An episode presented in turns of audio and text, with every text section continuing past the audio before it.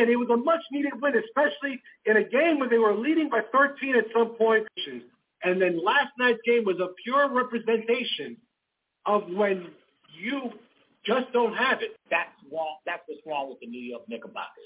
It's how the Knicks have been playing. Like I said, second in points, second in field goal percentage again, three point. You got to question yourself, and, and this game showed every aspect of it. For ISO, we have the we the, the bench scoring has has has disappeared. Boy, Knickerbocker Ave, and I'll be I'll be hosting around today. So Steve wants to, you know, he wants to lean back today. Um, he's a little tied up, and you know, I have him duct taped to you know this computer chair right now. It's the Knickerbocker Avenue Fan Forum on the Bleed Blue Show. Welcome everybody to another to another episode of the Knickerbocker Ave Fan Forum. I'm your boy, the Knicks Source of the Streets, Knickerbocker Avenue. Um, this is a special trade deadline edition of the of, of the Knickerbocker Ave Fan Forum as um, the NBA trade deadline is slowly approaching. We are now down to about the last 19, 18, 19 hours, and um, finally some some moves to talk about around the NBA. Kyrie Irving has found a new home. Russell Westbrook has found a new home, and the Knicks are still at the same position that they are um, as we were last week. Um, 929-477-4171 is the number to call if you want to chime in, if you want to give your, your, your two cents, if you want to have a discussion. Uh, we're going to talk about the New York Knicks and, and, um, and you know, of course, the victory um, last night against um, the Orlando Magic. You know, tough, gritty win. Um, can't say very you know, too much about it, but um, real quick, let's give a let's give a shout out to you know Ranger Proud in the Rink. Um, great show. And Steve, I know that you're I know that you're there, and um, I finally got a chance to listen to you to you do the Azul Unfiltered, and wow, um, I lo- I really love that show, and I want to I want to hear more of these. And if you need somebody to you know to you know to come ride with you, brother, I'm down. But um, again, nine two nine four seven seven four one seven one. Good evening, everyone. Steve, how are you, brother? What's going on at Knickerbocker Avenue? Uh, I want to definitely get some of my two cents with this goat talk. That's nothing but goat talk all day on social media. Uh, even when I peek and look up at the sky, and it's just nothing but goat talk. I definitely would hope some of the stakeholders, including yourself, uh, weigh in on that because I think we all kind of have an idea, but still bring that balanced perspective. Got Don with us, Coach Chris is with us, Knickerbocker Ave, and yeah, and uh, I think the next Azul Unfiltered I may want to do. I was going to do it on Sunday, the Kyrie Irving situation, the trade, and I think he's really mis- misrepresented in the media, and I might go in more on that. But I think I'm gonna wait till after the Super Bowl. But Knickerbocker Ave, got Don with us, got Coach Chris with us you know, like you said, the Knicks uh, games versus the Clippers, Sixers, and the Magic, and then um, trade deadline stuff, and maybe throw throw in some goat talk, right? Uh, you lead the way, sir. I'll bring the guys on so you can introduce them. Dom, Coach Chris, say hello to Knickerbocker Ave, let's get it popping. Good evening, Stephen. Good Dominic. evening, fellas. What's going Let's on, roll. Donardo DP on Twitter? How you doing, boss? I'm good, fellas. Let's roll. Hi, Coach Chris. Coach Chris, how you doing, brother? Welcome back. Thank you, guys. Thank you. Life's been crazy, but I, I had to make this my business to jump on tonight and be here with you guys. It's an honor. And, It's always and, an and we honor. sure and we surely surely appreciate it. uh, You know, every step of the way. Thank you so much for joining us, and thank you all to you, you know, of course, listening to the show on on, on your TuneIn, your Stitcher, Google Podcasts, Apple Podcasts, so on and so forth. But let's get let's talk about the you, you, you know about our team real quick. Um, the New York Knicks, um, since last we spoke, had another overtime loss to a Los Angeles team. This time it was to the Clippers. Um, a, a- game in which I thought that we that we should have been able to you know to end pretty quickly. Um, but before that, we had the victory um, against Miami, and then a victory uh, at home against Philadelphia, and then we went on the road last night and took care of Orlando, and, and you know right before we head to um, back to Philadelphia, take on the Sixers. But um, you know, me personally, the in the victories, the Knicks have shown you know some real grit, some you know some real tough you know tough um, defense. Um, I'm really in, you know liking the grit that this team is showing.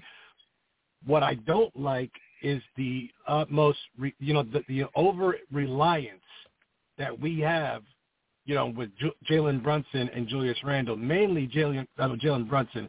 I mean, this guy is a workhorse. Um, just being able to carry the team, you know, to get this team, you know, quick bucket down the stretch, no matter, you know, who the opponent is, no matter who's defending him, this guy is, you know, is just on a different level. Um, and we are so very fortunate to have him on, on you know, on the board. Um, that Clippers game, I mean, that was a you know that was a tough one for me. Uh, uh, uh you know, especially when Batum hit that three pointer at the buzzer. You know, to send the game to overtime, and then the Knicks just ran out of gas. Um, you know, there are going to be times you, you know when we're going to run out of gas, and especially with the way that um that um Thibodeau does play his players in, in the minute distribution uh, and it's, it's in a kind of unique lineups that he's been going with. Definitely, um, definitely something to talk about. You, you know, especially with Quickley, you know, getting a lot more heavier minutes, especially in crunch time.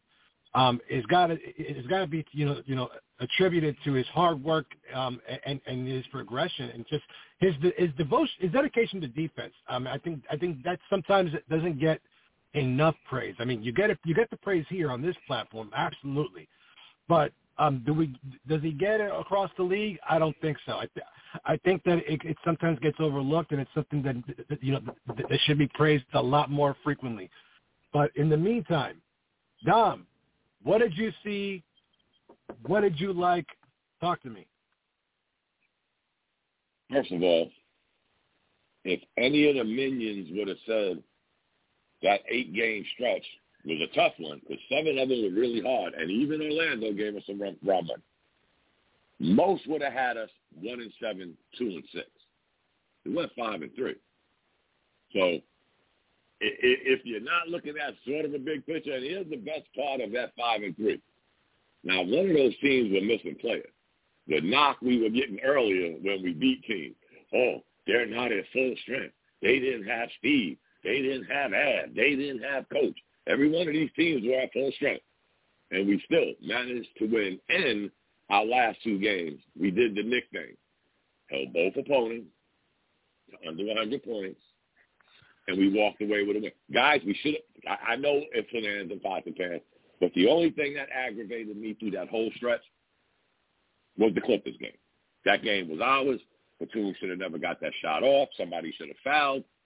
And and of course, some of these games with Alfred going two for 13, three for 11, 0 for 6 from three isn't helping us either. There's there's some people, guys, that are grumbling.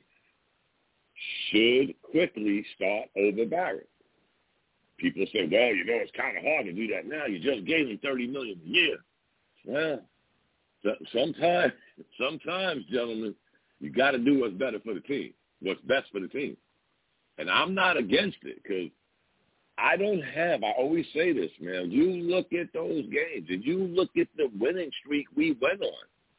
A lot of those wins were without R.J. Barrett. You know, I'm, I'm tired of hearing, you know, he's 22. He's 22, but he got four years in the league. His efficiency has not gotten any better. Meanwhile, while his isn't getting any better, Quickley's is. Again, guys, look at the eight-game stretch we just went through five and three. I'm not going to go pull up all the numbers out, but I can almost tell you probably in three to four of those games, Quickley did better than Barrett, let alone his defense. You know, some of the youngins getting in their feelings because of what Clyde said. You know, if Clyde was to talk, you know, oh, I think Steve is the best janitor the World Trade Center ever had, I would say, uh. But if Clyde's talking about somebody's defense, knowing Walt Frazier, knowing the history, one of the best defensive players ever in the NBA, let alone best guard defensively, that's coming from a serious core. You know, when Clyde talks defense, he got the gusto and he's got the backing to talk defense. So if RJ and his little minions caught feelings, I'm sorry. You know, it is what it is. His defensive rating is not that good. So I, I'm not going to say is it time, guys. It's just something that may need to be looked at. This kid is playing ball, fellas. We got to give credit where credit is due. We kept saying play the kids. Now that the kids are playing and, and doing some shining, we we got to put our feelings aside. We the, may the best man win, may the best man play, and whatever's going to help us get better.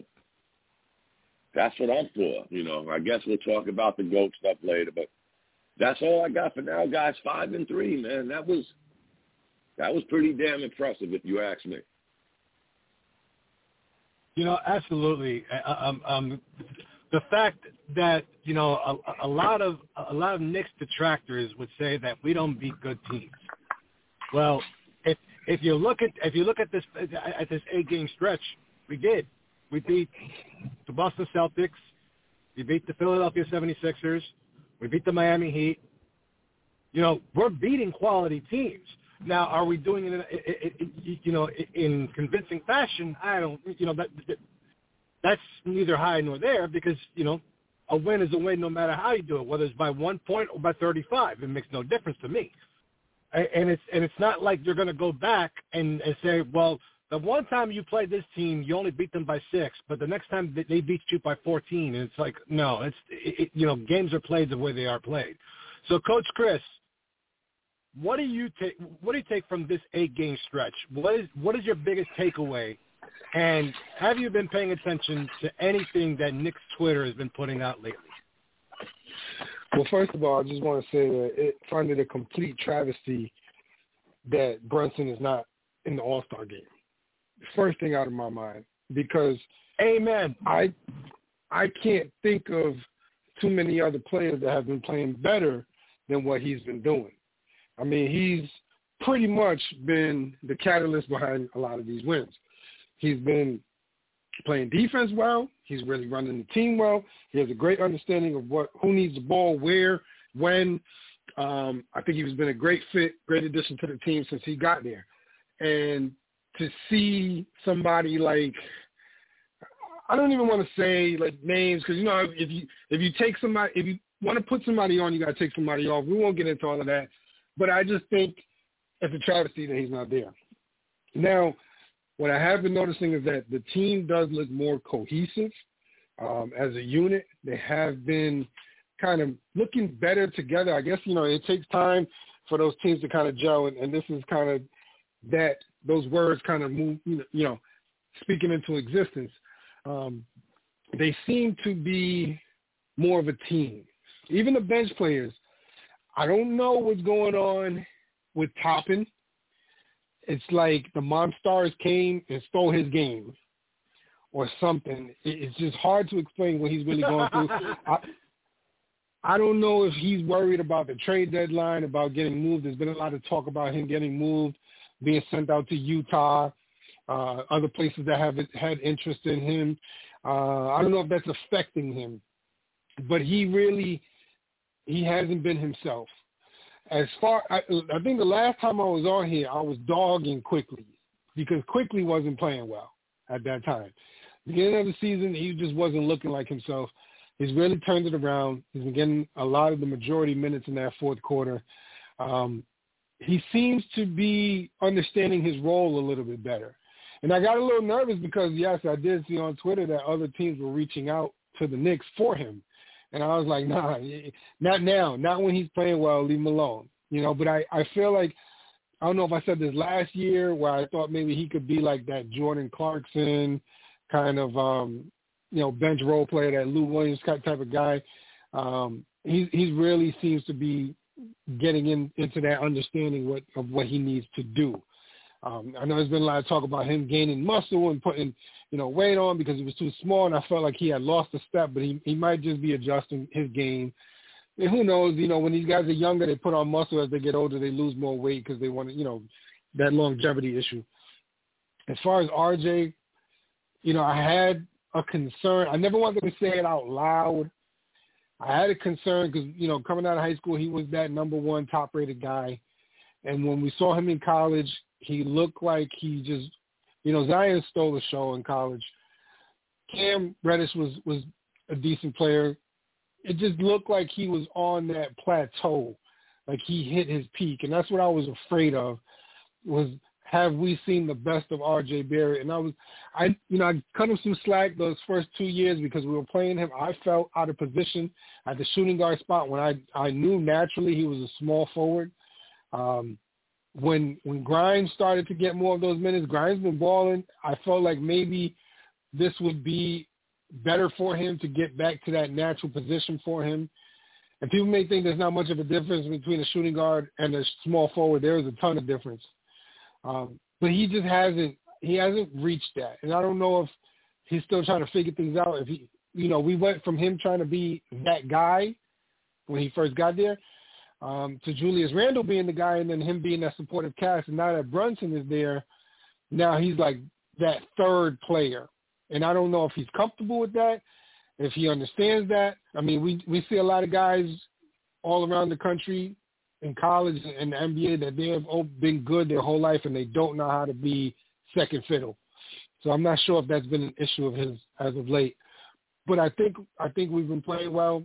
You know, I, I did was very happy with with the performance. Even against the Clippers game, even when we lost, I think we played well up until those last ten minutes. Um, the Philly game, I think we really grinded that one out. That was a good win to see, especially because Philly was pretty confident going into to that game. They had been playing pretty well especially Embiid. Uh, I think this weekend is going to tell a lot because we do have the 76ers coming back and we have Utah, which everybody, you know, all for like a year and a half, everybody said we wanted Mitchell, and Mitchell, he's been on fire. So I think it's really going to be a good test as to what we can do. All right, thank you very much, Coach Chris. Now, Mr. Azul, I want to get I want to get your take on this, and I also would like to pose a question to you about Knicks Twitter, which I know that you hate. But I really want, I, really want to get your take on this because I want this, you know, this thing kind of being put out in the open on this forum, so, so maybe we can silence some of these haters. But if you listen to Knicks Twitter, the biggest problem with this team is that we have to fire Coach Thibodeau and we have to free Cam Reddish or play Cam Reddish.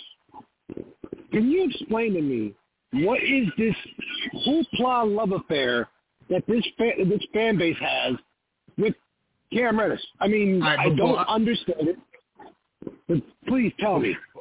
But before I go, I would like to defer my turn. Let's bring on Mr. G. He's with us. Uh, the Bronx is in the building. Mr. G is back with us along with Coach Chris. Man, let let him get a crack at that, and I'll I'll tackle that after him, man. I know he's on the time clock, man. Mr. G. Yeah, what's up, y'all? Good friend. Thanks for having me again. You know, um, I'm not not too sure about the question. Um, this is about Cam, right? I know I just jumped on or whatever. I don't even yeah, really heard yeah, about Cam. Yeah, if, if, if, if, you listen to Knicks Twitter, and if you ever you ever spend more than five minutes on Knicks Twitter and you read the scrolls and you listen to the spaces, the two biggest problems with this team is that the, the fire Coach Thibodeau and that you have to play or free Cam Reddish. What is yeah, this, yeah, this hoopla love affair? What is this hoopla love affair with him? I mean, I I know I, I don't say he's a scrub. I mean, I mean he's a good, nice piece, but haven't we been winning yeah, without him? I, I I feel the same way. I don't know what's the big hype about him. Not as you said, not that he's a scrub or he sucks or anything. I don't see the big hype. When he did get his chances, he was like very inconsistent. He would come through a night for us and do his thing, and then he'll go two or three games without really putting up anything. And then when he lacks on the offensive side, he seems it seems to take away from his defense. And as far as the whole Thibs thing, I it's just it's just it's crazy how this team went from basically like the bottom, and he brought us to winning seasons, and all of a sudden everybody's talking about we got to trade him and get rid of him, fire him, whatever the case is. Uh, I don't see the big thing on that, man. But everybody is entitled to their own opinions. I just don't fall into any of that. All right, thank you very much, uh, Steve. You heard from Mr. G. What's your take on it?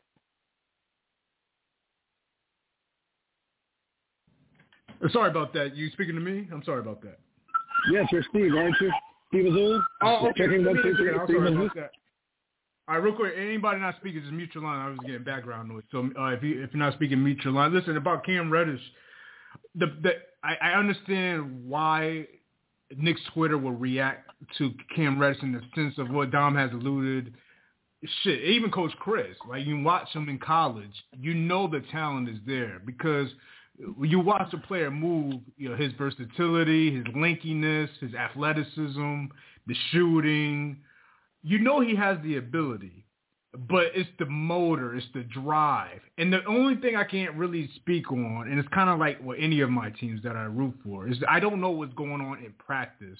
You know, I don't want to. No, I got to get the Allen Iverson soundbite one day, man. I don't. I really don't know because we don't know what's really going on in practice to the point who's getting the minutes and why and all that other stuff. We just see the game for what it is, how they perform on the court. So, what in in in, in regards of Cam Reddish, in, in outside of that Memphis opening night where he looked like the sixth man of the year, you could have gave him the award. Like he's got the. Remember we talked about this. Like it's like every three weeks he showed up off the bench to the point where management or coaching, I don't know the answer to. They just said, okay, we're going to let you ride. And but to Dom's point, and he's actually, you know, he's definitely correct. If you're not going to play him, trade him. What's the point of having him sit?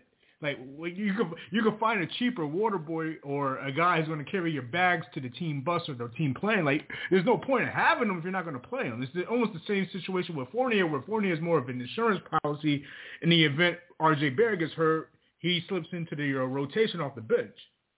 So by you know Cam Reddish, I don't know why they know I, that's the answer. You got to ask Tom Thibodeau. You got to ask Leon Rose. Why why is he not playing? I don't know the answer. You know the talent is there, but we like Mr. G has spoken to, and he when we watch these games, he doesn't show up every night off the bench. So that's part of it. But at the same time, uh, uh, we don't know what the what the deal is with the management behind him. So that's the frustrating part that Knicks fans are having with, and I, and I get that Knickerbocker Ave on on on um, Cam Reddish. And as far as the Knicks games, got the Godfather with us by the way. Uh, Av, he could you know bring him on after that. Um, listen, the uh, to me the Miami game and the Clipper game were like a wash, and the reason why I say it was a wash is because we could have lost the Miami game at the end when Tyler Herro missed that three pointer in the corner. And I thought the Knicks got away after you know blowing the lead late in the fourth quarter, where it was the opposite effect versus the Clippers. where We were down in the second half most of that game, and the Knicks made had a had a great fourth quarter, probably one of the best fourth quarters of the year. The problem is they did not secure the rebound, the defensive rebound. That was actually R.J. Barrett's fault which set up the Batum three-pointer to tie that, you know, uh, to go into overtime. The Knicks could have stole that game, but they didn't secure the rebound. But to their credit, big win versus Philadelphia because honestly, it have and guys, I didn't think they were going to beat Philly because I still had a little bit of the flashback of how they played poorly versus them on Christmas Day. Uh, the Knicks responded well. They they played. They came out slow. I thought the Knicks were going to get smoked. Like you saw me on Twitter. I was like, damn, we're going to get destroyed, man. Like the Philadelphia came to play, but credit to Julius Randle. Um, and fast forward, uh, you know, Brunson. You know, like Coach Chris has said, Brunson. I mean, this, this is no surprise a lot of us who watched Villanova in those years when they were winning national championships. This is no surprise. You follow him in high school. You follow him in college. You saw a little sense of what he was doing with the Dallas Mavericks. This is no surprise to guys like me, the guys who watch college basketball. This is what he does. And what he did against Orlando last night, closing the game, like I said, he's Batman. I mean, Julius Randle could have all role games, but when it's late in the game, you put in the, the, the, the ball in Jalen Brunson's hand, he's going to close the game. And that's what he does. He's going to get to the free throw line. He's going to make his free throws. So that's kind of how I look at that. Uh, Knickerbocker Ave on Cam Reddish and the Knicks over the last week. Pretty good, man. Knicks had some good wins, man. Um, they survived that Miami game, but they kind of gave it back to the Clippers. But big win versus the Sixers after being down 20 early on and coming back, man. I thought they were smoked, man. I, am I'm, I'm actually that's the best win for me was that Philly game. Uh, Godfather's with us if you want to bring him on. Of course, ladies and gentlemen, please welcome the Godfather, Chris Miles. How you doing, brother? What's going on? The professor's in the building. Oh, he just left us bailing like call that. Call Chris. he just left us like that. That's foul, Chris. That's real foul. That's that, that, that, I give him a I, I give him a great intro, and he just like ghosts me. That's kind of like crazy to me. But anyways, so uh, uh, uh, we'll bring him back back back to the t- to the task at hand. So you know, so you know, we just talked about the Knicks. Now we have to kind of look at the at the NBA at large. You know, the trading deadline is just it's just under 18 hours um, from now, and you, you know, finally, so you know, over the last week, um, some moves have been made. The Brooklyn Nets finally made the move to you know, to rid themselves of Kyrie Irving, and I know that Steve, you, you wanted to talk about how um, he's Oh, being perceived, and and, and um, the, the reality is is that um, I think that Brooklyn is pretty much on that downward spiral to, to having to disassemble and discombobulate that team because it's just a matter of time till Kevin Durant is going to want out again. And even though he has his contract and, he, and he's obligated to Brooklyn, for, you, you know, for at least three, four more years, he's gonna he's gonna you know cause some problems for that for that organization.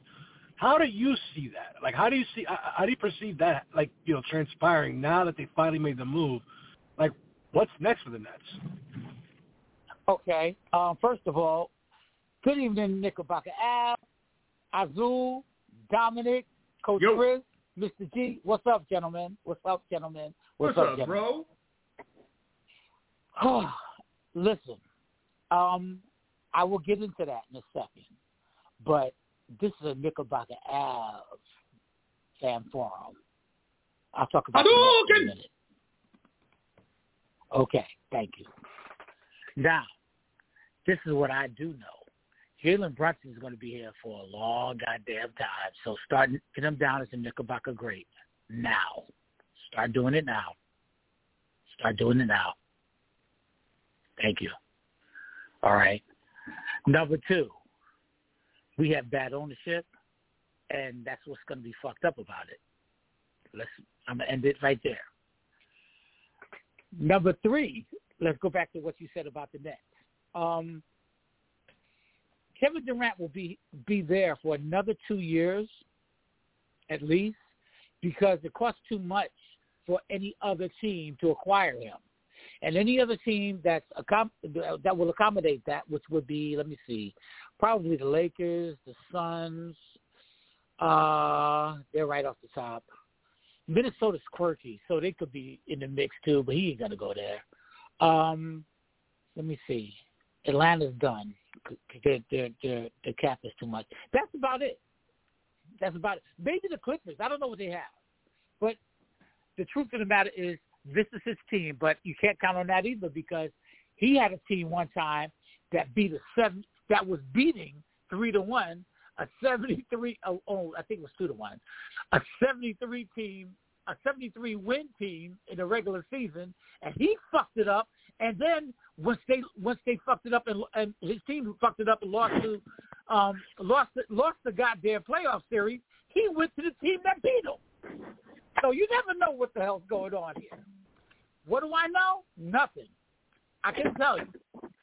I couldn't tell you, but I know right now, as currently constructed, with him there, if he buys in the way he's supposed to, they're a, they're a better team than they were when Kyrie was there. That's my opinion, but that's neither here or there. I'm talking about the Knicks here. I called it here because this is the New York Knickerbockers we're talking about. Now, we're not going to lose our coach, and if we do, they've made a mistake. This is a team that currently constructed is no better.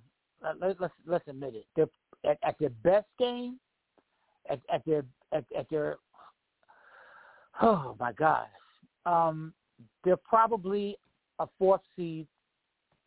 Period. That's it. You know what? I gotta ask you guys A something. four seed? Yes. Let me. I'm, I'm I'm going into that. Hold on. Okay, Wait. okay, okay. Mr. G, Coach Chris, Dominic, y'all ever seen a series called The, the Wire? It's my favorite series of all time. Absolutely. Y'all ever watch that show? Absolutely. Yeah. Talk. Okay. Preach. Were y'all die? Were, were y'all die hard about that, or just y'all watched a few series? Oh no no no! Number one, no number Oh no, I watched. It has to I watched them all. separate. Yeah, Greatest, number greatest one. series, greatest series ever. Oh man, I- I say that again. Dom. We a- got Dom. let Say that. Dom. Say that one more Now- time for the soundbite. Say that. Say that again. Hold on, say Chris. it Before again, you go. Dom. Greatest series ever. And let me just say this, Chris. That was the greatest thing ever on You're TV. talking to you're exactly. talking to me. You're talking to me and Steve here, the two That's right. series movie watching junkies. yes, I'll be greatest telling you show ever. It's the And greatest. let me- let me it's the say greatest thing that ever Hold on. appeared on television. Absolutely. Hold on, hold on, it's the Godfather. greatest. You know why? You know why it was the greatest? Because they never bent. They never bent. When they started showing outside the drugs and they started getting into the politics and Oh. the dirtiness, they never bent. They just drove on. They, They put their head down and drove on. did. Nobody oh, you got out the raw. what they were Oh, doing. it was absolutely. Oh no, I'm rolling with you. I'm not, I'm rolling. No, no, me and you rolling together. Hold up, we we we down. Listen, let me tell you something. There was um the very the, the very last season. It was about the homeless. Um, well, it was actually about the newspaper, but it was about the homeless um killings, which there were none. Their name McNulty that made them up, right? And he got because because all the action has been shut down by the commissioner. What happened was he made this shit up, and all of a sudden everybody got involved. The the police department, the mayor, um, the political staff, the friggin' um, everybody did, everybody did, right? Right. So there was a part where this guy McNulty that made the shit up. He has he had a um he had a he had a workmate named Kima, right? And she was about to pull out a whole lot of books and all all this research about how to catch this homeless dude. And he saw her and he went, "No, I can't, I can't let that happen because this is bullshit."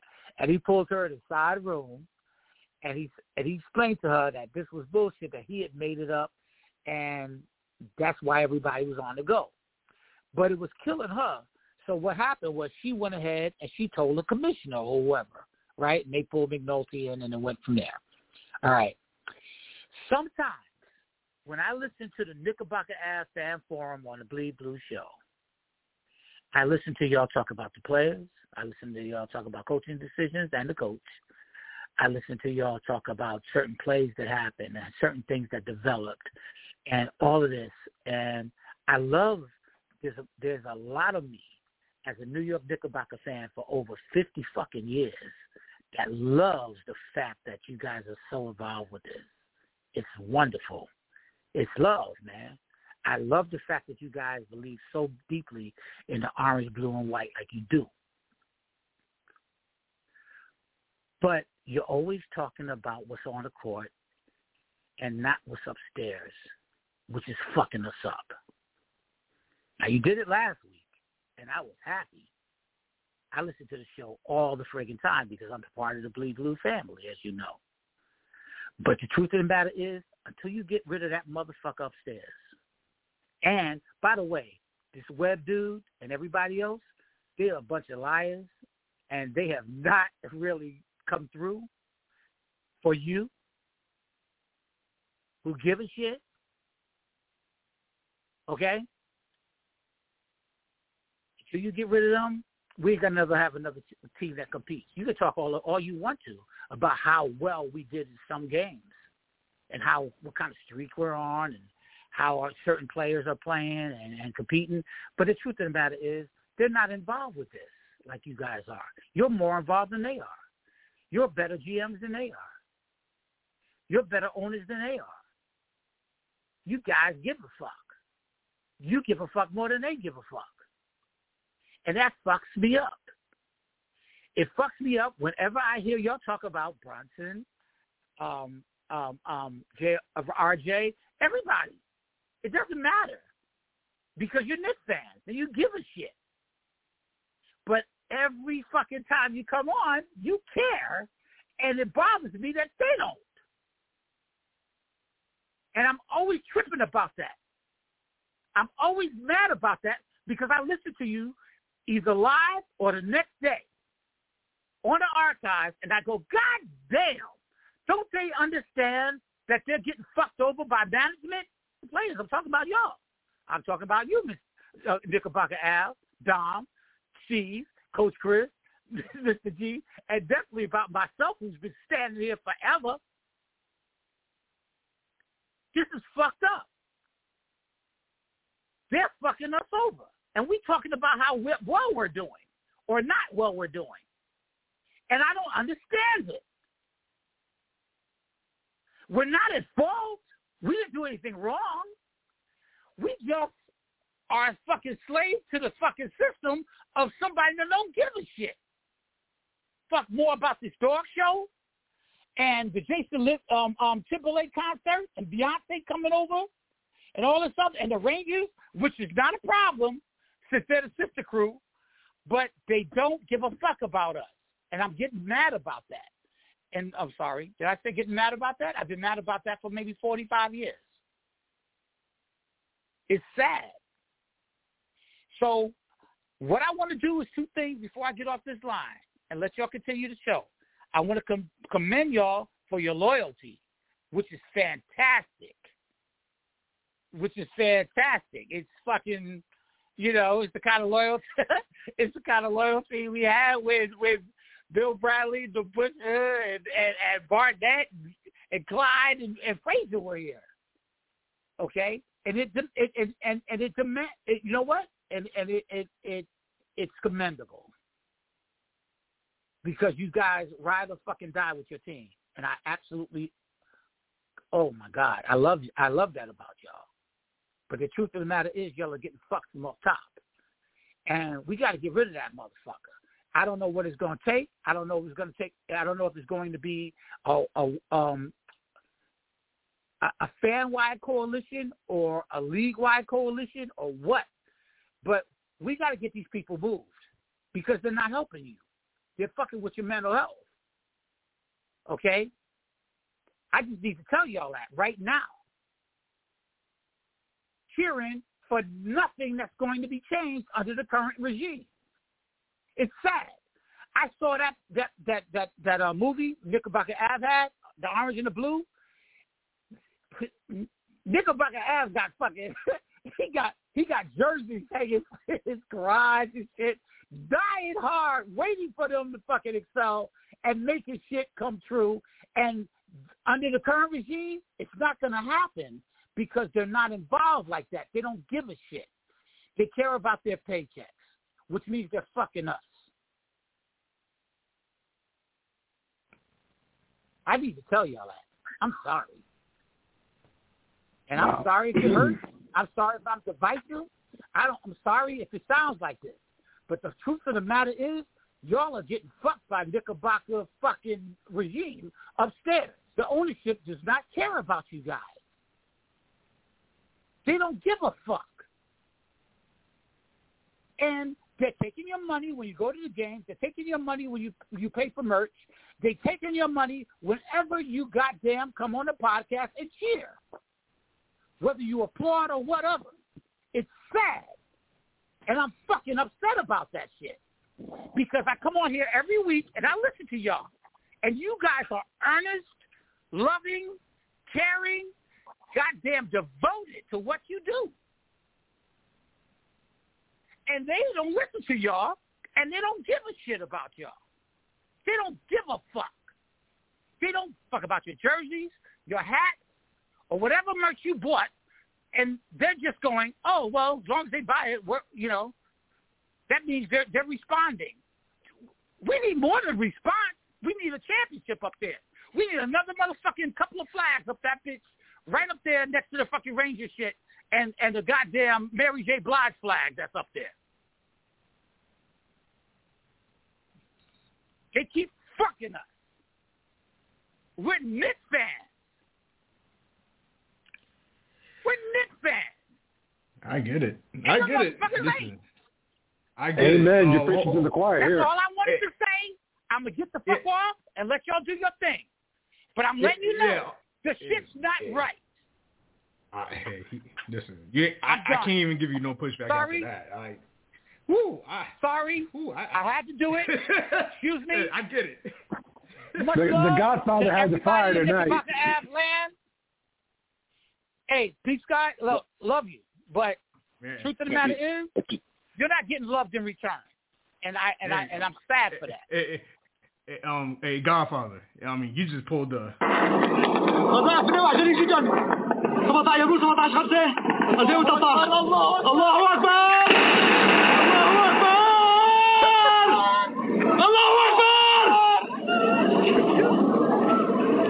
老大，Godfather went the fuck in. God damn. Woo. Damn. He he, he exploded. He just had a nuclear holocaust all, all, all over the Knickerbocker fan forum right now. That's his, um, that was the Godfather, and, and for those who, who, who still don't know what what he was referring to in terms of the film, uh, Yo, Orange he, is the Blue. he, he, you know what it is? You know, you know when the power surges in Manhattan, the city, you know, all, all, everything goes out, like all the lights. That, that Chris just pulled all the lights, con ed. He just con ed the whole fucking city, man. All, the whole, everything in Manhattan is pitch black now, man. I, I think the whole put it on- Northeast region, the, the whole Northeast region just felt the wrath of the Godfather's power surge. But yeah. um, let's let's try to That let's try to reel it back. did on the show. That might be the best thing he ever is. did on this. Period. It, it, it definitely, it definitely, it's definitely up there. It is definitely up there. Um, Dom, I, I don't know how you're going to follow that, but let's see if we can back to the. I, I Um, just want to say, I just want to say this. While, while everything Godfather said is true, there there are certain things that me as a fan look for, and I'm seeing that. We we could say what we're not getting, what they're not doing, but I'm always into numbers. And you know what? Prior since since they brought up firing Thibodeau and not playing Cam, prior to Thibodeau, we were 147 and 329 made the playoffs his first year, slipped last year. We're back in it this year. We we must, and I understand what Godfather's saying. I've been a Knicks fan as long as Godfather, but there's certain things that I could at least look at and say, hmm. When you look at this front office, I'm not giving them no get out of jail free card. The one good thing you could say about them is we haven't got beat on no deal yet. We didn't go into something saying, oh, we need this name, and we gave up a whole bunch of shit to get said thing. We haven't done that yet. Now, have they stood pat on making at least little moves? Yes. Yes. But they're not doing what we was used to seeing that put us further and further in the hole that Godfather's talking about. So where there's bad, there is some good. There is a little light. You know, so I'm not going to beat that horse to. To, the thing y'all was talking about before, and I'm going to get to this quick. Cam Reddish is a, a I don't know what it is, guys. We got rid of Kevin Knox because of his motor, and then we get a guy with a motor like his. And everybody thinks for some strange reason that this kid is the next George Gervin. But see, this is what we're creating now with Knick fans and social media. It's better to be on the other side because you can say, see, I told you, this is what we've always done. And they can stand on their mantra of unsuccess, but then flip it if we become successful. That's some bullshit fanism, people. And that's just me talking out loud. I don't buy into the shit on social media. Steve probably knows I will sling the biggest shots on Twitter because I'm a Knick fan. I don't give a shit what you're thinking and and your narrative to put the Knicks down just so you can say I told you so. See, we always do. No, I'm not that fan. I'm gonna support my team if we win 40 games or 13 games. But that ain't how it works no more, guys. Social media, we had this conversation a million times. Gift, curse, more of a curse than it'll ever be a gift again. I don't buy into that, guys. I see the little things that we are doing. And like I said, the big thing is Cam Reddish fired Thibodeau. I just told you, 147 and 329 before we got Tom Thibodeau. And I'll leave it at that. Amen. Dom, while while I still have you here, you know the trade deadline, like I like I mentioned, is less than 18 hours away. We haven't made any moves, but two big ones have, have already occurred. Kyrie Irving is no longer a Brooklyn Net; he is now in Dallas. And Russell Westbrook just moved from the Los Angeles Lakers to the Utah Jazz, pending possibly a buyout. with those two big big, big names coming off the board like that, is there anything that the Knicks can do, or they should be doing? And how is it that Danny Ainge can get fleeced the way he did this time? I mean, he, in, in a way, he kind of did. Like he, he he drove up the market for for Donovan Mitchell against the Knicks, but when it came to helping the Lakers, he's willing to he's willing to you know just you know let a lot of things slide. Can you comment on that? Yeah, but when when you look at that, fellas, and you see what the Lakers actually got back, they they didn't want D'Angelo Russell five minutes ago, but he's back. So I don't know if that was a big game-changing trade. It sounds good because it's the Lakers. Kyrie Irving, I'm like I'm like Godfather. The Nets are not in my wheelhouse. And you know what? You saw the handwriting with him. Remember, guys, it was only so many months ago where the Nets told him, "Go look for a team. We're not opting in. If you opt in, we got to we got to we got to adhere to your contract." So by him coming out at the last minute saying, you need to trade me because I'm not going to re-sign with y'all. The Nets knew that because they weren't going to re-sign him. So to me, that wasn't a big deal. And then again, that dramacidal guy, it ain't over yet either because he'll leave Dallas. He'll go somewhere else. Come on, fellas. We've seen this movie, what, one, two, three, going on four times now? Enough. Enough. He's the smartest guy on the planet. You know, he did two weeks at Duke. Smartest dude in the world. Let him have his way. Let him go to where he wants. I'm concerned with the Knicks. I'll say this and I'll stop. If the Knicks could at least pull off Cam Reddish and get Josh Hart, I'd be happy. Because all the other stuff is a bunch of rumors. And guess what? Everything you heard or hear every trade deadline, who heard about uh, Hachimura going to the Lakers? Nobody. Who heard about Kyrie Irving going to the Mavericks? Nobody. Who heard about this trade until the trade was actually done? With all of these Woj bombs, nobody heard shit until these deals were over. So me, as a little guy, I just hope if the Knicks could get rid of Cam Reddish, maybe we could get Josh Hart. And I think, Steve, wasn't Josh Hart Brunson's teammate in college? Mm-hmm. Now that first run.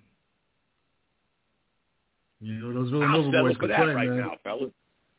But here's the question, Dom. I, mean, I know I go back to Africa because I know running, running for time. But it, you could get these guys, but will Thibodeau play them? See, that's another the part part the other side of that question or scenario. Like, I, I you think get he'll play him, Steve. I think I think we have to figure out what happened with Cam Reddish.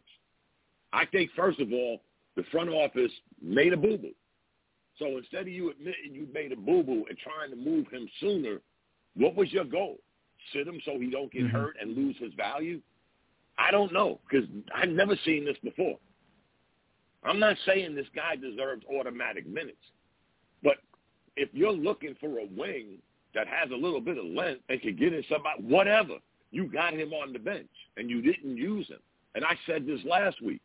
If they don't trade him, guys, the gloves come off. The gloves are coming off. I, I don't know what I would do. I might. I'm not going to say I won't support the team, but I think this will be one of the most aggravatingest things I've ever seen in my life. Not only did you give up a player, you gave up a pick to get him. You knew he would be over. His contract would be over this year. And then you sit him with all the injuries we've had. You sat him. And then you don't trade him? Ah, I don't know, fellas. I'll let y'all decipher. Well, uh, um, according to some other reports, um, I don't know how valid this is. Um, the reason Cam Reddish is being benched at this given time is because earlier in the season he went to Johnny Bryant or to uh, Rick Brunson or one of the assistant coaches and complained that Tom Thibodeau wasn't playing him the way that he felt that he should be played. And since then he's been benched. Now I don't know how truthful that is. I don't know if you, you know if, if Tom is that kind of a dude that you, you know that will sit somebody, you know, in spite of of of, of you know a possibility of, of of grooming a guy who can be, you know, a, an asset to this team. But that's the that's the rumor mill going on these days. Now, how But, truthful Ab, that is, Ab, let I me don't ask, know. Let me ask you guys. Let me ask this question, and I'll shut up. If what you're saying is true, Ab, and I'm not debating it, I saved the article by Ian Begley. Didn't say nobody's name. Sources close to. That was the that was the answer. No name, no Right. nothing. But let me ask y'all this. If all of this is happening, you're in the front office and you're watching it, and this is all on the coach, and you ain't got the balls to come down out that booth and say, hey, we need to play this kid because of who's the guilty party? Who works for who? That would that would be the front office. That would be Leon Rose and Scott Perry. That would fall definitely on the president and the general manager. I, I, I, I, don't disagree with you one second. So, and this is why I'm one of those. I, I can't stand the know, the fire Thibodeau um, discussions because it, it they really just have no merit. It's it, it just seems like a bunch of angry little kids getting angry because eh, throwing a tantrum because you know you can't play with your favorite toy. But l- let's move on. Coach Chris, um, deals have been made. What do you think of them? Um, and what would you like to see the Knicks do if they do anything at all? So, first with this whole Kyrie situation, um, two things that pop out of my mind. One, we all know Jason Kidd is not putting up with his behavior. So that's why I think this will not be Kyrie's uh, last stop. I don't think he's going to retire as a Maverick. The second thing that comes up is that he and Luka are probably and, and Harden are probably the guys that handle the ball the most. I still think it'll work out. Uh, I think they'll have a, a good run. I just don't know for how long. As far as what the Knicks need to do, you know, reality is, damn, Mitchell Robinson can't stay on the damn court, and that's concerning for me because Jericho Sims and and um, Hartenstein have really been playing a lot of minutes that they're not accustomed to playing. Um, neither one of them is a starting center in the NBA. So if we're going to make a move, we're going to have to make a move for a big because, like I said, Obi Top is not playing up to par. Uh, you know, defensively, we're getting killed. Like uh, like Steve brought up earlier, you know, we're missing rebounds, crucial rebounds that could have ended the game. Um, so I do think we do need a big, a shot blocker, just somebody in the middle, clog the hole, grab the rebounds. Uh, it wouldn't hurt to get one of those defensive specialist guys, just the guy that just comes out there and just is ready to lock down, especially in the East where you got all these wings. You got, you know, you got two guys in Boston. You got Harden in Philly. You know, you got Jimmy Butler down in Miami, Tyler Herro down in Miami. You got all these guys that we're gonna have to face at some point. Uh, we need a lockdown guy. You know, so somebody that's gonna do all the dirty work and doesn't worry about the stats and how he's going to look pretty at the end of the game and whether he's going to be on the back of uh, the New York Post. Now, what I do find interesting with this trade that came up today with this whole Russell Westbrook, first of all, the Russell Westbrook slander and and bull that goes on around him is completely disrespectful. This man's a Hall of Famer. Respect him.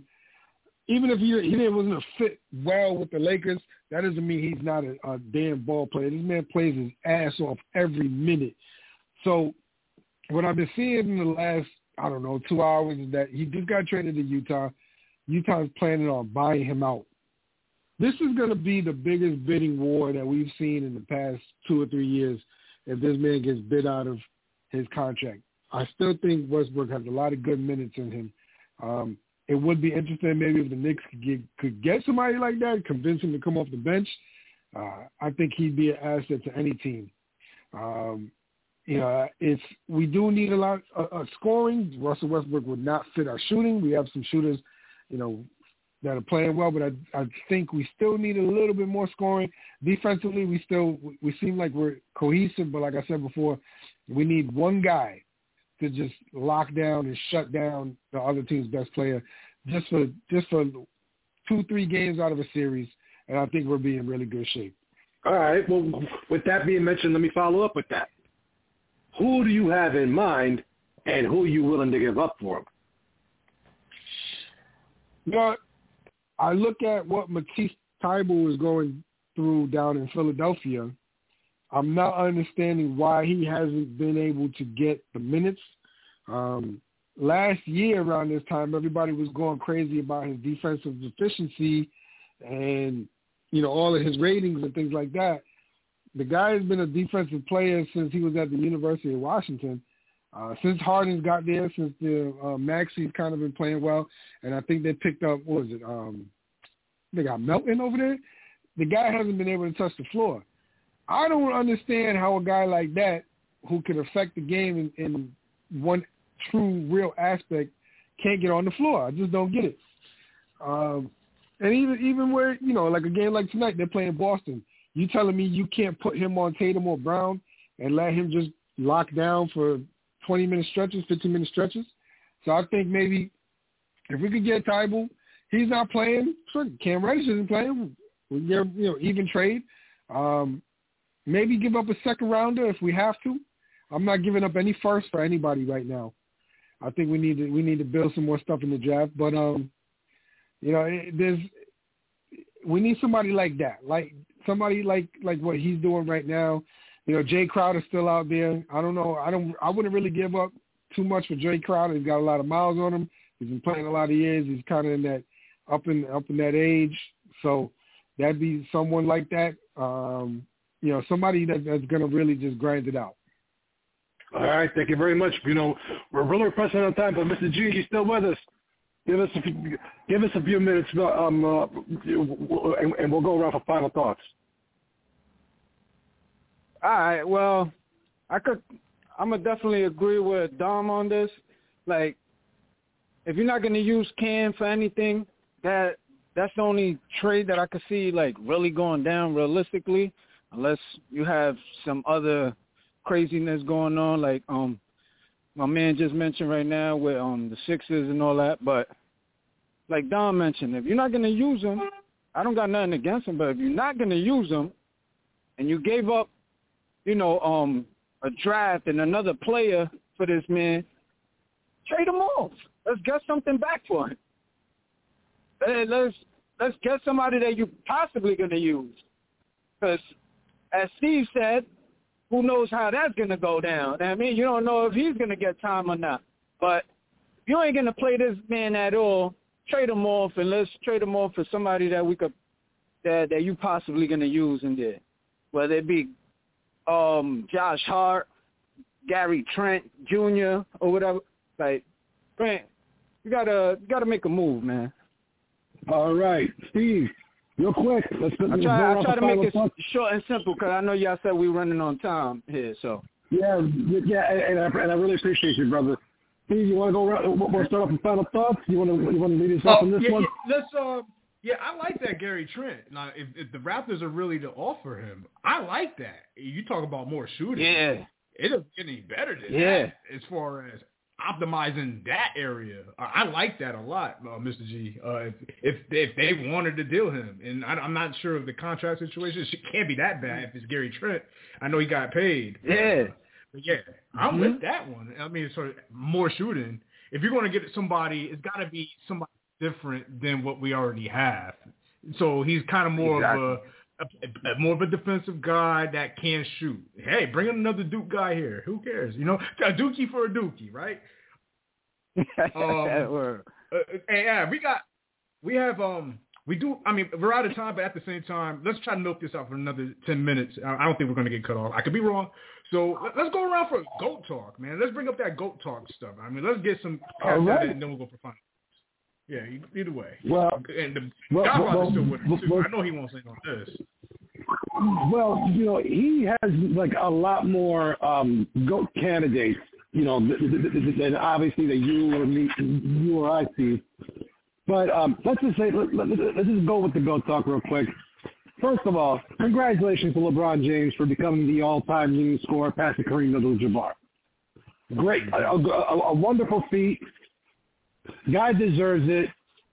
Is definitely in the conversation. But then there is that one very key thing that you just cannot measure, and and you can you almost can't even explain it as to why LeBron James is still not the greatest of all time. It's an X factor. I mean, you can run by the numbers, and yes, the all-time leading scorer. He's he's like fourth in assists. He's like I don't know, like sixth in rebounding.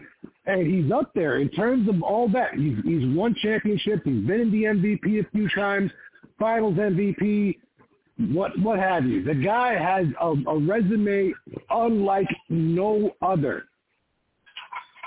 But he's not Michael Jordan. He, he, he has not done what Michael Jordan has been able to accomplish in terms of the the impact on not just the game, but just how all of sports is being measured and and the measuring stick stays in in the in the camp of Michael Jordan. Bill Russell has the most championships of all time. God rest his soul. He he, he passed earlier, uh, um, uh, sometime last year. Has ten or eleven championships. He's not considered the greatest of all time. Kareem Abdul-Jabbar has held the scoring record for almost three decades. He's not considered the greatest ever.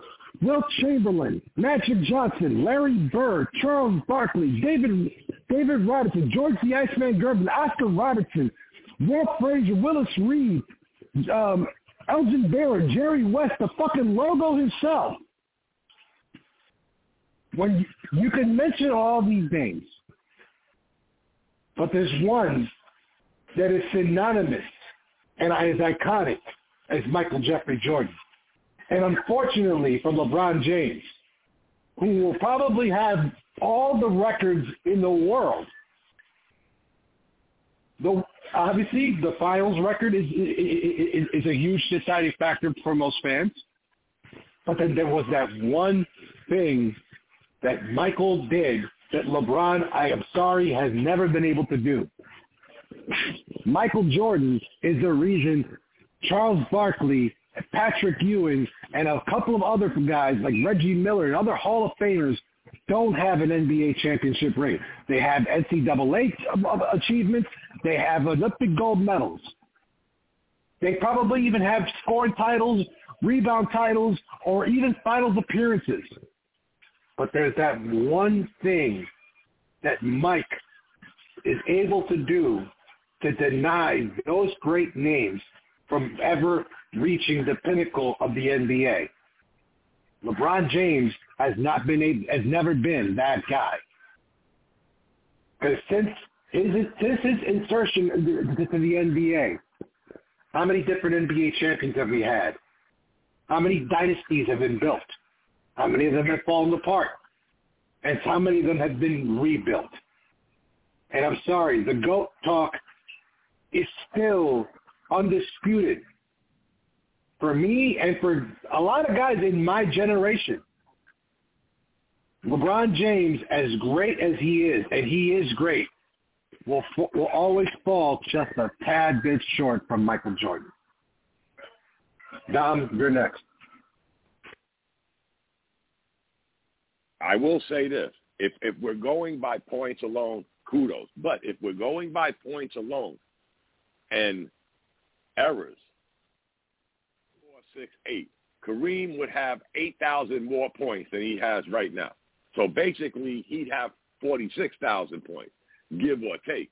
He might have got more, might have got less. Let's not forget, Kareem played four years of college. So you take Kareem's four years of college, and just give him the minimum, let's even say 1,500 points a year. That's 6,000 points. So not saying LeBron would have never caught him, but again, if we're going by just points, then he's the point leader. But let's not forget, guys, nobody was coming out of college a year, coming out of high, all of that good stuff. I, I I'm not taking nothing away from LeBron, but Jordan, even Jordan. How many years did Jordan do in college? How many points did he sacrifice in the NBA because he stood in college? There's always going to be that. The Jerry Wests, the Oscar Robinsons, You know, Dom, these guys Dom, have, so- you know. Uh, go ahead. I'm sorry. Dom, I'm sorry. I- I'm sorry to cut you off, but I just got a note that Portland Trail Blazers are trading Josh Hart to the Josh New York Hart. Knicks. Yes, sir. They They just didn't got say who Josh the Hart. Knicks traded. They didn't say who the Knicks traded though. Cam Uh, Reddish in I- the first rounder. Who? Cam Reddish in the first rounder. Did they? I just saw they traded him. I didn't see who they traded. But uh, again, let's let's end this on a happy note, guys. Everybody wins tonight. You got a deal. Josh Hart. they get Cam Reddish. I'm happy. My day is complete. I love it. We get a we get a versatile player who can do more than one thing. He's actually shooting this year better than he's ever shot before, over fifty percent. You know what? We we we got again to Steve's point. Hope he gets played. Let's hope this shit with Cam Reddish was a whatever, and we bring in a guy that's going to give us what he should give us, and now we can go back to a ten man rotation. So on that note, we're running out of time. Jordan is still the goat. If you want to go by points, give it to LeBron, but it's not just about points, guys. I just broke it down. Kareem would have forty something thousand points if he didn't stay in UCLA for four years. Outstanding. Uh,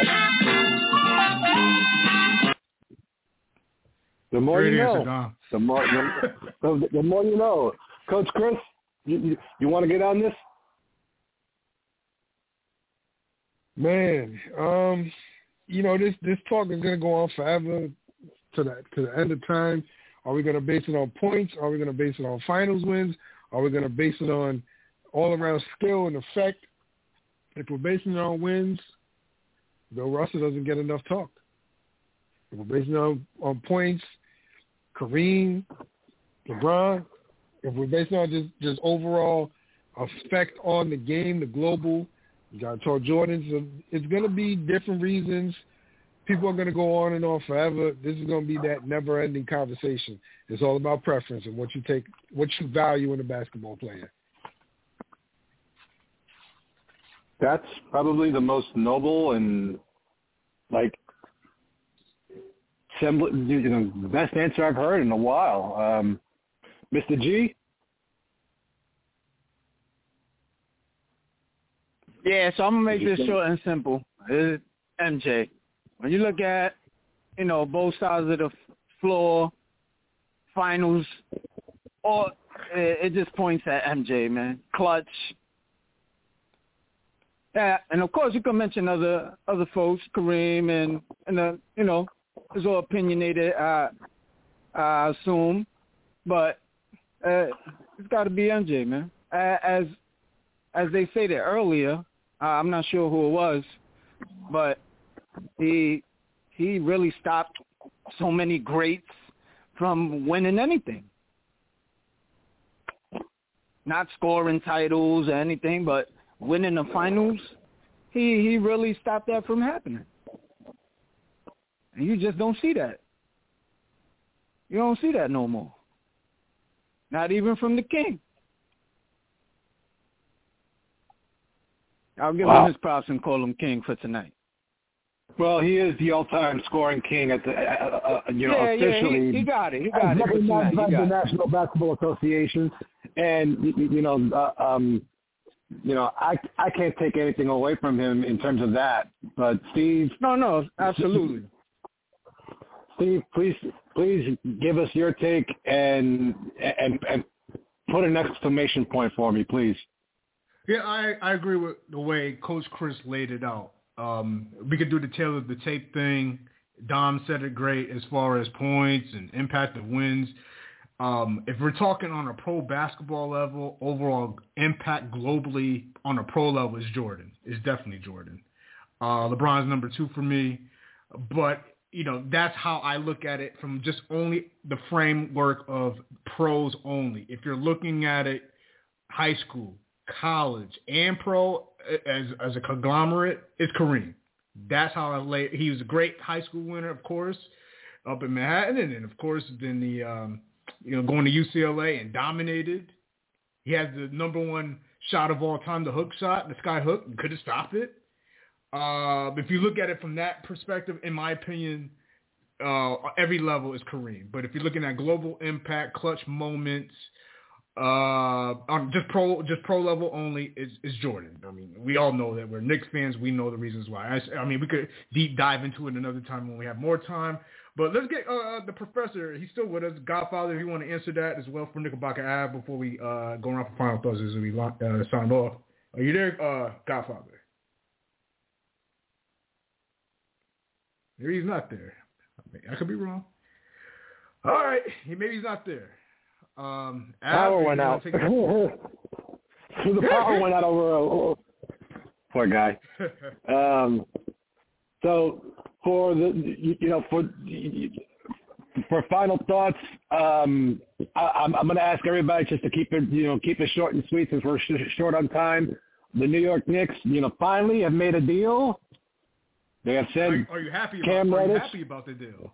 How you, I- I'm- you've been I- you've been you've been grumpy for a month about this. Like, are you happy? I, I, I, I've been grumpy for about three months, um, but that's neither high nor there. The fact is that the Knicks um, made a move. They traded Cam Reddish and a protected first round pick to the Portland Trailblazers for you know for a six four shooting guard who can who, who- who can shoot and, and can rebound and can defend.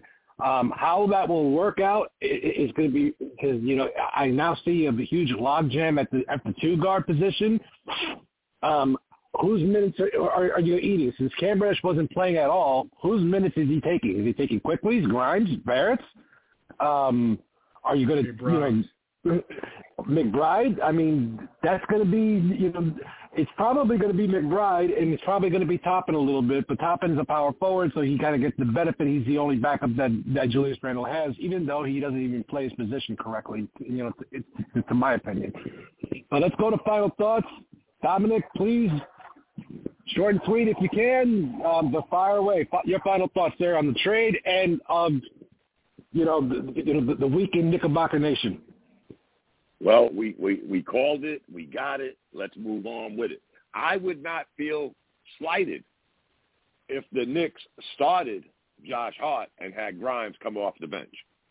And this way it mm. adds more firepower to our bench. We got Grimes on the lock for a few years, guys. I don't think it would kill his morale. I don't think it would kill his psyche if he had to go back to being on the bench. Just my thought. I don't know if it'll happen. Let's see. But we got the guy I wanted. I'm happy. As always, Steve, I thank you guys, man. Let's keep up the great work, fellas. Thank, thank you, Donardo Dominic. Thank you. DP. Donardo DP Yeah, on we Twitter. Uh, Hey, Hey Dom Go or, or Knickerbocker Ave, you guys gonna open up a, a Twitter space for after this to talk about this trade, or we just signing off? But that, that's neither here nor there. I, I mean, we can Well, talk there's about enough it. of that going on, Steve. Ah, There- there's hey, like- I'm glad there- that there- there's like there- there's like four spaces that just opened up on Twitter as as we are we're signing off right now. There are four spaces I don't on do that Twitter. no more, all, Steve. I don't do that anymore either. Uh, uh, um, and, Unless, and- and unless that's the thing. if, if if if we just if we decided to do it, me, you, and Steve, yeah. But I can't deal with all the negativity, and I can't do it. I can't. All right, then we have to. Then, th- th- th- then next spaces on Twitter. You have been warned. If if Azul, Dominic, and Av decide that you know which one we're going to invade, watch the fuck out. That's all I got to say. I got Coach I got Chris. some people that'll join us. So All right, Run Coach it up. Chris, I got all thoughts, night. sir. What- your your final thoughts, sir, and um, anything you want to plug. Well, I just want to say um, it was a good move. It, it's not a a big move, but it's a subtle move that I think that will really help. Um, you know, he's he's a guy that does play defense. He's a guy that that does. Um, he's been playing efficiently on the offensive side. Hopefully, this isn't the last move that we make, but uh, I, I see this as a as a positive one. I'll just say that. Christopher was making the All right, thank you very much. Mr. G, if you're still with us, give us your final thoughts, there on the trade and every and, and, and everything going on with the Knicks. Hey, I can't argue, right? That was one of the guys that I mentioned. If you're, not going to use them, make the trade, man. Do something. Let's get Josh Hart, Gary Trent Jr. That's that's one of the guys I mentioned. So I'm happy with it. Let's just hope he, you know, everything works out right where he gets to get his minutes in. And as far as, um, you know, whose minutes he'll be taking, I, of course, I would say somebody like McBride and uh, I definitely agree with Dom on this. Also, uh, I I wouldn't be mad at him starting. I definitely wouldn't be mad at him starting over Grimes and getting getting him to come off the bench and and bringing that like bringing that grittiness off the bench with um with IQ. They they they both can score. They play defense well. Like that that's a good look. Now it's a matter of Yeah. getting the chemistry together with the team and and seeing how that rolls out. All right, all right. Thank you very much. Mr. Azul, unfiltered. When's the next episode and your final thoughts, sir? Ooh, next episode. I'm probably sometime after the Super Bowl. I definitely want to get into that Kyrie situation. I want a lot of that. But um, yeah, listen, Josh Hart is an excellent player, man. Like I have no issues with that trade. And to Don's point, um, I would safely say we have not gotten fleeced. That Josh Hart is a winner. And that's one thing this, this management has kind of done. They've kind of added winners. I think Julius Randle, who hasn't won in college, to me has that grit. But of course, Jalen Brunson is one. And it's easy to say when you have your father who's you know played at Temple and was former Knick. But uh, yeah, I mean, but Josh definitely, man. Um, so yeah, let's sign off, man. I mean, we have kind of pushed this. I don't want to get cut off. I'll pass it back to you, Knickerbocker Ave. Of, one, one more, hold up, before we go that, hold before we go that. Uh, Chris, are you still back with us, Godfather, or not? Nah? You good? Your mic's been open. I don't think he's. I don't know. I, uh, I, I, I think I think he's grading papers right now. Um, but anyway. Okay. Um, okay. Go, yeah, we'll go back. The, the, acquisition, this out. You close this out. the, the acquisition of Josh Hart is, I like the move, um, especially since you, you're really not giving too much up anyway. You're giving up Cam Reddish, who you're not playing, and you're giving up a, a protected first round pick, which we all, which we now know, you know what what they, you know what that conveys to. Um, I like the idea of Josh Hart starting, and you know, just because I I like and now like the bench with Quentin Grimes be, coming off the bench, because Grimes can play the two and the three. Quickley already plays the one and the two. I mean, yeah, that's going to cut into McBride's development a little bit into his minutes, but maybe it won't. Maybe you, know Thibodeau might might adjust it now that you have you know Cam Reddish off this team, and you can start you know, extending, you know, you know, some of the rotation a little bit. Um, I mean, you know, uh, Mitchell Robinson's still out, so you're still going to be needing, um, you know, somebody to play the five, and, and you can't just leave it completely up to Jericho Sims and to Isaiah Hartenstein. Um, you know, those guys do get into foul trouble because they're big, they're lengthy, and you know, especially in Sims' case, he's still young, so you know that you know that's an upside. So you know there's you know the floor is now open, and I, you know I'm just now really excited to see if Josh Hart um, plays tomorrow. Um, I, I don't I don't see why not. And you know you know hey, you know for those Cam Reddish fans, we wish him luck in Portland. Maybe he maybe he, he you know he'll get the time the shine that you got that you crazy bastards have all been freaking pining for, and Maybe he'll hurt, maybe he'll become a Knick killer in the future, but you know maybe he'll not. But until then, this is Knickerbocker Ave on the fan forum. Um, signing out. If you haven't done so already, please watch Orange and the Blues on Amazon Prime, still available. And um, until until next week, Bleed Blue, Sangre Azul all day, every day, 24-7, 365. On, on Facebook, Twitter, and Instagram, Knickerbocker Ave signing out. A finger to the rest, here we go for the Knick. It's like a finger to the rest, here we go for the Knick. It's like Can you dig it? Can you dig it? Can you